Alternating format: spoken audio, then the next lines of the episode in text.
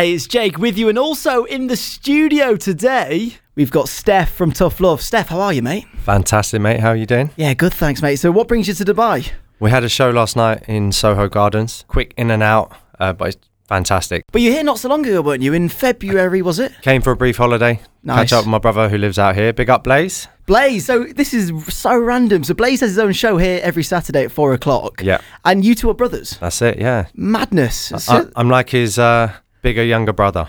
brilliant. So, have you ever thought of doing a collab together? We have done some work together in the Right. past. Yeah, yeah. And, and prior to forming Tough Love, me and him had done some bits and pieces. Started DJing when we were kids, like literally together when we were kids. That's crazy. I mean, not surprising, right? Because you're both now DJs, producers. Yep. Massive. Yeah. What did your mum and dad think about that? They love it. Yeah. Always loved it. Yeah, they kind of encouraged it when we was in the house, just Oh, smashing wow. music uh, to all all hours of the morning. Like they've always been very supportive. Amazing. So, can you tell me a bit about Tough Love? How did you form? You're a duo, right? Yeah, duo. So we're both from London. We was working in a club in London, Right. like resident work. Um, Alex kind of reached out and said uh, he wanted to get into the studio. Got into the studio, started working on a bunch of edits very early on. We clicked almost instantly, and then I think that week we had three sessions, and we must have had six or seven records out of that session. So Wow.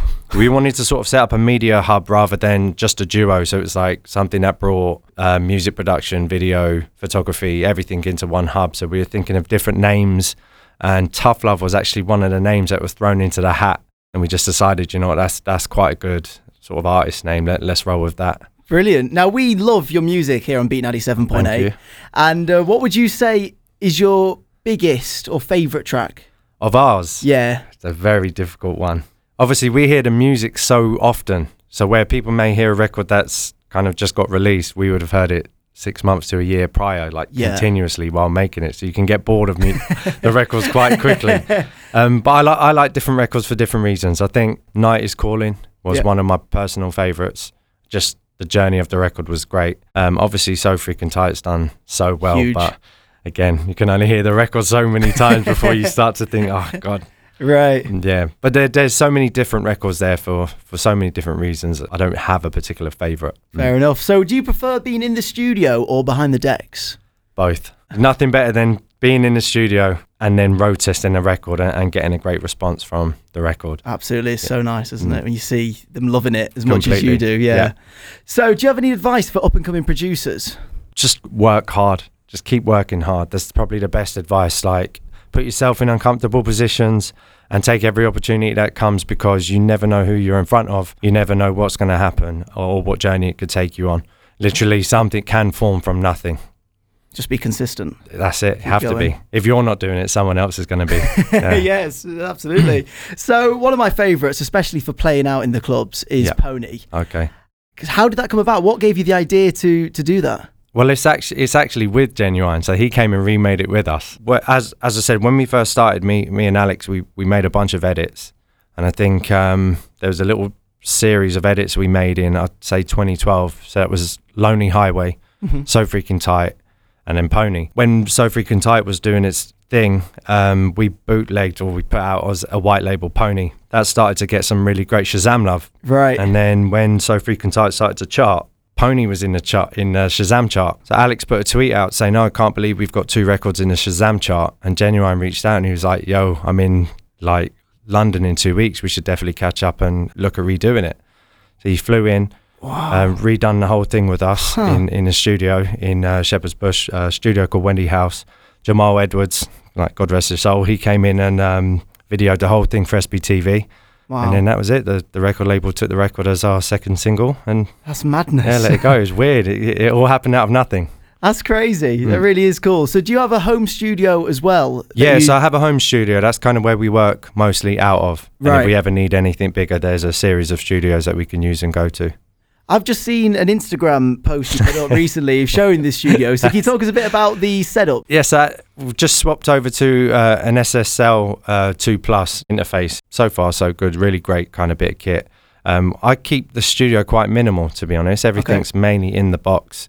Yeah. Um, Speakers are some Yamaha HS7s. Got a Roland uh, System 8 keyboard, which is fantastic for for sound anyway. Right. Um, but as I said, most of the stuff is in the box. Uh, we use Logic as our DAW. Been using it for many years now. So Wicked. yeah. Now, I would ask you about this. In the last week, both Drake and Beyonce have released a house track. What are your thoughts on this? It's crazy how many people have jumped on this subject. um, listen, I, I love the fact that they've done it. It's Okay. fantastic that they have done it and, and they obviously put in a spotlight on house music. Just everything that comes with it. It's just a little bit of a bit of headache because I you'll have your house connoisseurs, you'll have people who have their opinion on it, but Yeah. music's music. Just let them do their thing. If it's bringing a nice kind of like nice light to our industry and and what we're doing as, as artists, then fantastic. I can Yeah. definitely see it slightly getting saturated. Maybe Right. maybe opening the floodgates to a whole bunch of hip hop and R and B artists saying, right, we're gonna do some house music now. Oh, brilliant. Um, now, have you got any new music you can tease us with?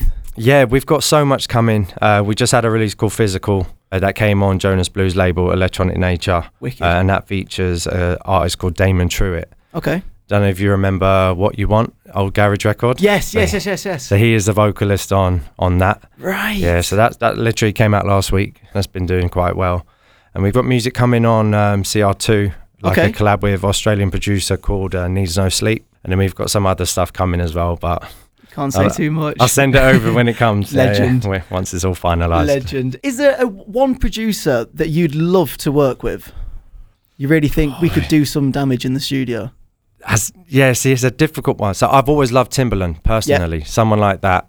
But Neptunes or, or Pharrell, that kind of thing. I, I would I wouldn't necessarily go house. I always like experimenting. Okay. So I'd always go slightly left or see sort of bring in different genres if possible. Right. Love to create like a mixed genre of house or like a new subgenre of house, like, like with, with somebody who isn't in our in our particular scene. Brilliant. Mm. Uh, that's very interesting, actually. Mm. And let's going back to earlier. You said you were brought up with music, Yeah. and your brother and your parents were loving it. When did you start producing, and how did that come about? Making So- the music. when when I started DJing, it was all vinyl, and Okay. then MP3s and CDs started to come in. So then, obviously, being able to make mashups and stuff was very easy, or not easy, but I learned how to make mashups first, just audio cutting. That was the first way I started dabbling with production. It wasn't what I always wanted to do, Okay. and then all of a sudden, I realized I was quite good at making these mashups. Then I started trying to make original music, and this was we're going back to maybe late 90s, early 2000s Right. and then I started. I was able to transfer obviously the MP3s onto CD and play the mashups and, and edits out when we're DJing. So then um, that moved into more original music. I released like a Beverly Hills Cop bootleg under an alias back in the day. I was at early 2001. Wow. Pressed up a bunch of vinyls and just sold them out the back of a car and, and in like record shops in the UK. Yeah, done really well with them. Wow. so I just carried. I had the bug. I had the bug of just making edits and, and doing bits and pieces and having like them exclusive records for my set. Brilliant. That's amazing. Steph, tough love. Thank you so much for coming No, through today and speaking to us. It's been an absolute pleasure. And um, yeah, when the new music drops, I'll I'll Send send it it your way. Don't you worry. legend.